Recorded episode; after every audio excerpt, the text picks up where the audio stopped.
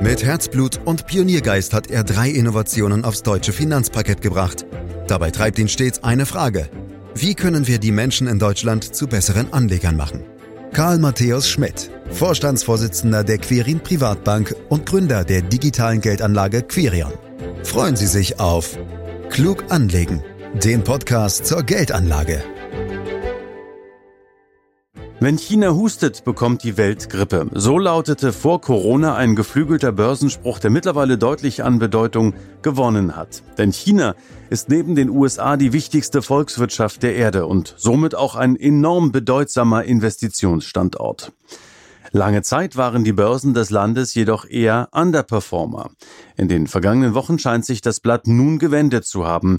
Lohnt es sich daher, etwas genauer auf Chinas Wirtschaft, deren Unternehmen und die dortigen Börsen zu schauen? Antworten gibt es in diesem Podcast, den Sie überall da abonnieren können, wo es Podcasts gibt, zum Beispiel bei Spotify. Fragen an Karl Matthäus Schmidt, Vorstandsvorsitzender der Quirin Privatbank AG und Gründer der digitalen Geldanlage Quirion. Hallo Karl. Hallo Andreas. Ja, welche Bilder hast du denn als allererstes im Kopf, wenn du an China denkst? Also wenn ich an China denke, denke ich an diese riesige Einwohneranzahl von rund 1,4 Milliarden Menschen und an diese schieren Menschenmassen. Also schon ein wirklich spannendes Land mit vielen Mysterien und ich würde da wirklich gerne mal hinfahren, um wirklich durchs Land zu reisen und die Chinesen besser zu verstehen und das habe ich mir wirklich vorgenommen. Wie unterscheidet sich denn China im Jahr 2022 von dem China in 2002? Ja, vor 20 Jahren war China noch die verlängerte Werkbank der Welt. Seitdem hat die Volksrepublik aber enorm viel aufgeholt. Der Beitritt zur Welthandelsorganisation WHU im Jahr 2001 hat da wie eine Initialzündung gewirkt. Daran sieht man übrigens, wie groß die Wohlstandsgewinne sind, die durch den internationalen Handel entstehen. Ich gebe dir ein paar Zahlen dazu. Das Bruttoinlandsprodukt Chinas ist von 2002 bis 2021 von 1,3 auf 17,5 Billionen US-Dollar gestiegen, also um den Faktor 13,5. Die US-Wirtschaftsleistung dagegen hat sich in derselben Zeit nur verdoppelt von rund 12 Billionen auf 23 Billionen US-Dollar. Damit hat China mittlerweile immerhin schon 74 Prozent des US-BIPs. Aber man muss bei einem solchen Vergleich natürlich berücksichtigen, dass es sehr viel mehr Chinesen gibt als Amerikaner, nämlich rund 1,4 Milliarden Chinesen und 330 Millionen Amerikaner. Darum ist letztlich das BIP pro Kopf entscheidend. Und zwar zusätzlich noch um die Kaufkraftunterschiede bereinigt. Das heißt, es werden dann auch die unterschiedlichen Preisniveaus in den beiden Ländern berücksichtigt. Also nicht nur der Geldbetrag pro Kopf, sondern auch, wie viel man sich für sein Geld kaufen kann. Und wenn man da die bereinigten Zahlen vergleicht, dann sieht man zwar eine vergleichbare Dynamik in der Entwicklung, aber der Abstand zu den USA ist immer noch riesengroß. In China lag das BIP pro Kopf Ende 2021 schätzungsweise bei rund 12.300 US-Dollar und in den USA bei knapp 70.000 US-Dollar. Das sind gerade mal 17 Prozent die riesige Bevölkerungsmasse am Wohlstand teilhaben zu lassen, ist und bleibt also ein Riesenprojekt Chinas. Hm. Das ist wirklich beeindruckend, was die Chinesen da wirtschaftlich hingelegt haben, selbst wenn, so wie du es auch schilderst, ähm, noch einiges zu tun ist. Hat sich denn dadurch auch die Politik Chinas geändert? Tja, was das angeht, würde ich sagen, China war vor 20 Jahren noch deutlich zurückhaltender. Früher hat man sich noch eher als Partner des Westens gesehen, aber seit ein paar Jahren wird der Umgang und der Ton rauer. Mittlerweile dominieren die Ellbogen. Der jüngste Handelsstreit mit den USA ist da nur ein Beispiel oder auch das Gezerre um den Technologieklau. Dass die Chinesen mittlerweile so selbstbewusst auftreten und in manchen Bereichen schon fast aggressiv, hat sicher auch was mit dem Ausbau der militärischen Stärke zu tun. China ist nach den USA das Land mit den höchsten Militärausgaben. Es gibt knapp 300 Milliarden US-Dollar pro Jahr dafür aus. Das sind 1,72 Prozent des BIPs. Im Vergleich, die USA geben 801 Milliarden US-Dollar aus, was 3,5 Prozent des BIPs ausmacht. Ja, und dieses gewachsene Selbstbewusstsein manifestiert sich natürlich auch im Handelsüberschuss Chinas, der beispielsweise, ich habe nochmal in die aktuelleren Zahlen reingeschaut, im Juni bei rund 100 Milliarden US-Dollar lag. Was verrät uns diese Zahl, Karl? Ja, das zeigt, dass sich China zum Exportweltmeister gemausert hat. Der Überschusssaldo allein sagt aber noch nicht allzu viel aus. Man muss sich schon die konkreten Ex- und Importwerte anschauen.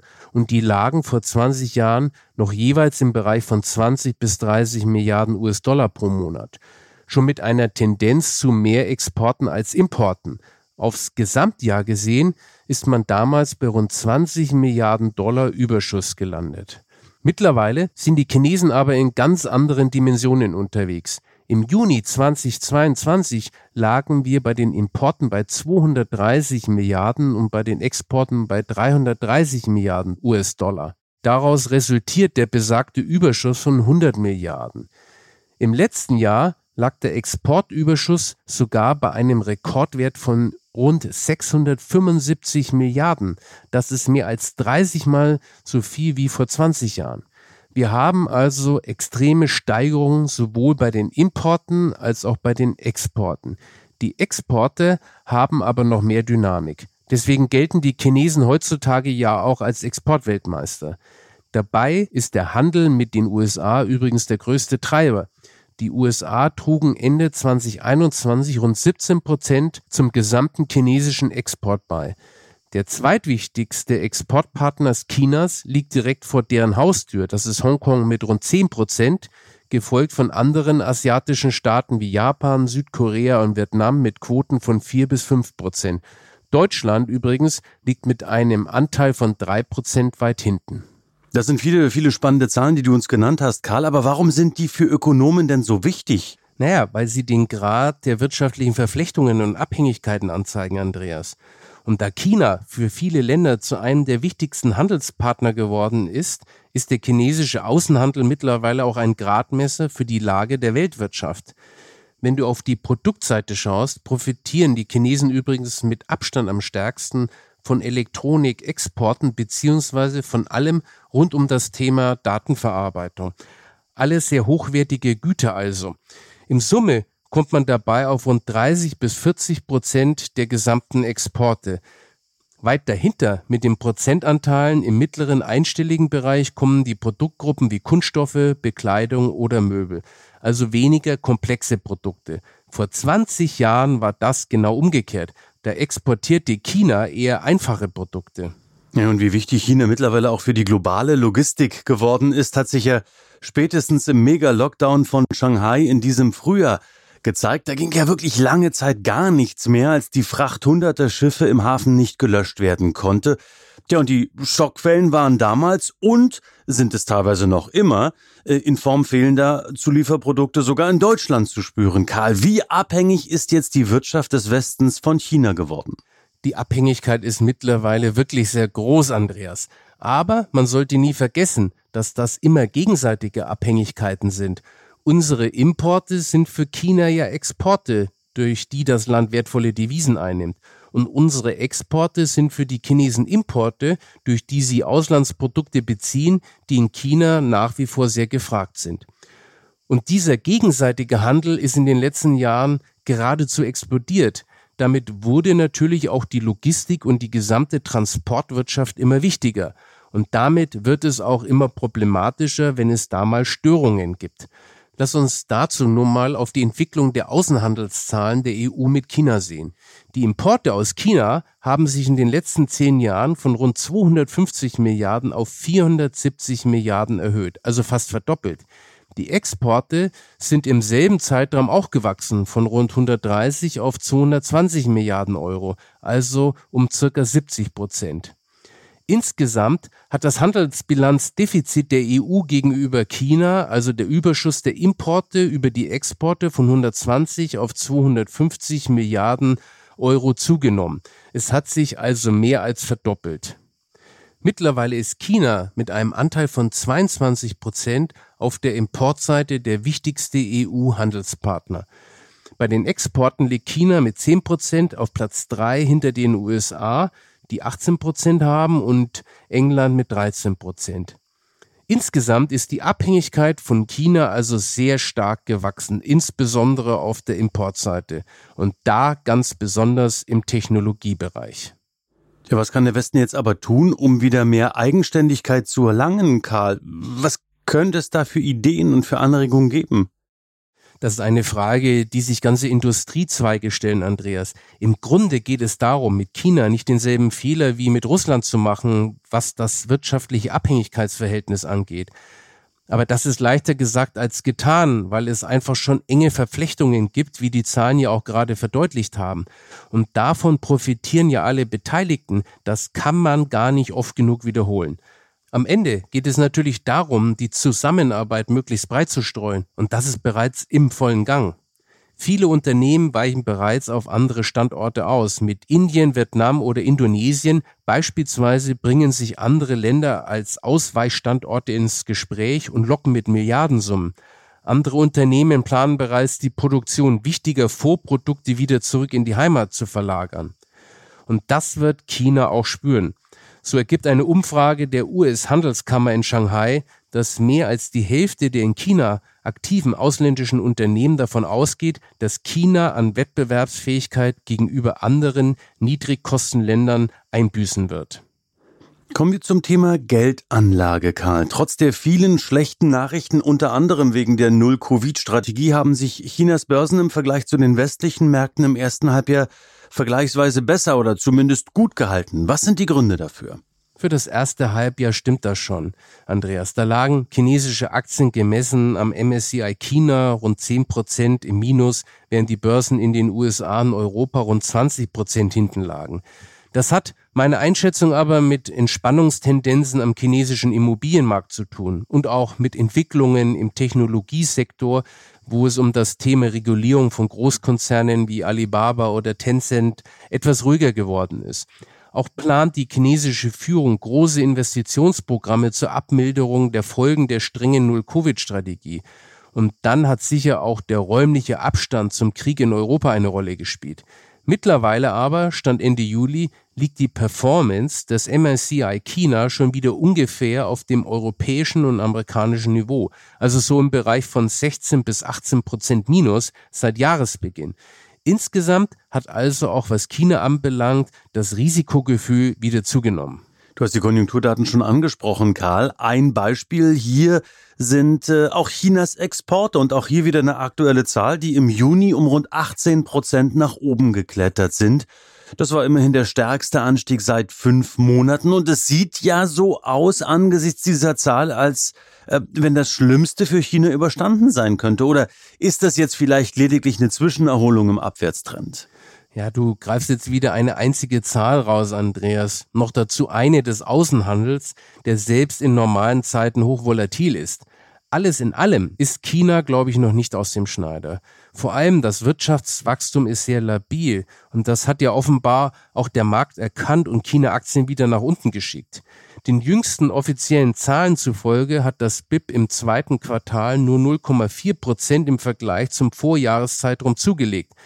Das ist das schwächste Wachstum seit Beginn der Covid-19-Krise Anfang 2020. In den ersten drei Monaten dieses Jahres lag das Wachstum noch bei 4,8 Prozent im Vergleich zum Vorjahreszeitraum. Chinas Parteiführung hatte vorgegeben, dass das BIP in diesem Jahr um 5,5 Prozent wachsen soll, was für chinesische Verhältnisse bescheiden ist. So wie es aussieht, wird es in diesem Jahr selbst damit nichts. Wirtschaftsinstitute sehen den Wachstumswert eher im Bereich von 4%, also von Krise überstanden würde ich noch nicht reden. Wir haben ja mit China auch einen relativen Spezialfall, denn wenn wir über Chinas Wirtschaft reden, dann kommen wir nicht umhin, auch Chinas Politik unter die Lupe zu nehmen, Karl. In dem Zusammenhang hast du ja auch schon das massiv gewachsene Selbstbewusstsein Chinas angesprochen. Und nun ist es im November soweit, da wird der 20. Parteitag der Kommunistischen Partei stattfinden den viele mit viel Spannung erwarten, würde ich mal so formulieren. Warum ist das Treffen diesmal so ganz besonders wichtig? Ja, ich glaube, dass es dabei vor allem um die Positionierung Chinas gegenüber Russland und auch dem Westen gehen wird und wie es mit der Covid-Strategie weitergeht und damit letztlich mit dem Wirtschaftswachstum. Da schaut die Welt aktuell natürlich ganz besonders genau hin.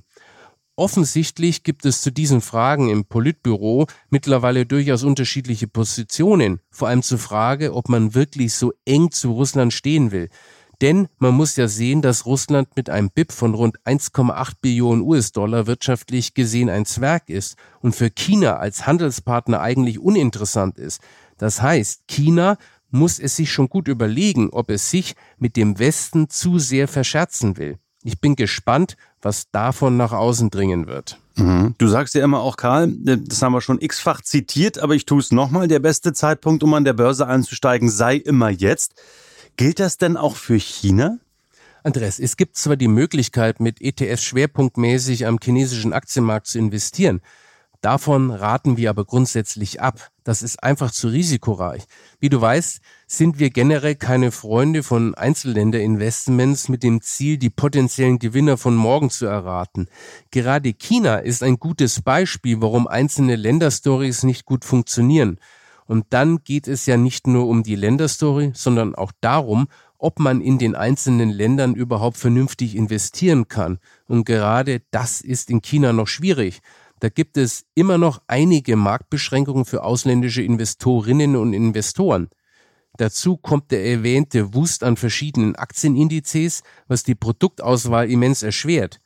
Zudem ist der chinesische Aktienmarkt nach wie vor noch stark unter politischen Einfluss und mit der Transparenz ist es an vielen Stellen leider auch noch nicht so weit her. Da höre ich jetzt sehr, sehr viel Vorsicht raus, muss ich sagen, Karl. Aber ihr seid doch in eurer Aktienstrategie sicherlich auch in China investiert, oder etwa nicht?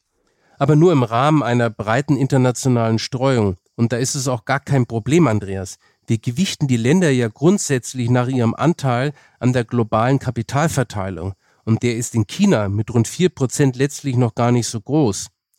Darüber bin ich wegen der politischen Eingriffe und der Undurchsichtigkeit auch gar nicht so unglücklich.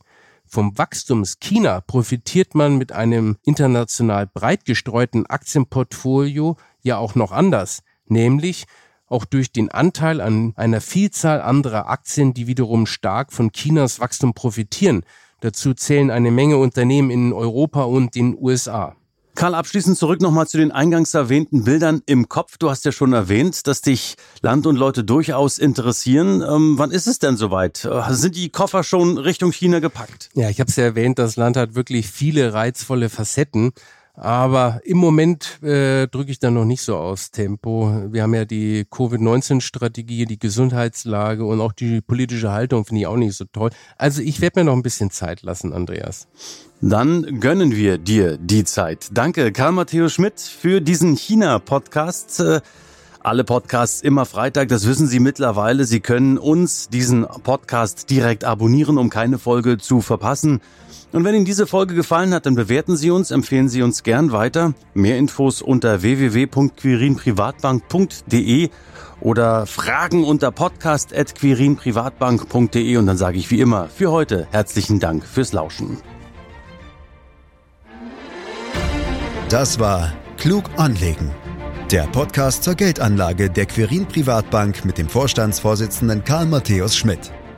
Wir freuen uns über Ihre Rückmeldungen und Themenwünsche, die Sie uns gerne an podcast.querinprivatbank.de senden können. Die Querin Privatbank steht für echte Unabhängigkeit, da sie auf Provisionen und hauseigene Produkte verzichtet. Das innovative Anlagekonzept Markt, Meinung, Wissen beruht auf bewährten Erkenntnissen der Finanzmarktforschung und investiert frei von Prognosen in den weltweiten Kapitalmarkt. Die Bank unterstützt interessierte Anleger bei der Altersvorsorge und dem langfristigen Vermögensaufbau. Mehr Informationen erhalten Sie unter querinprivatbank.de.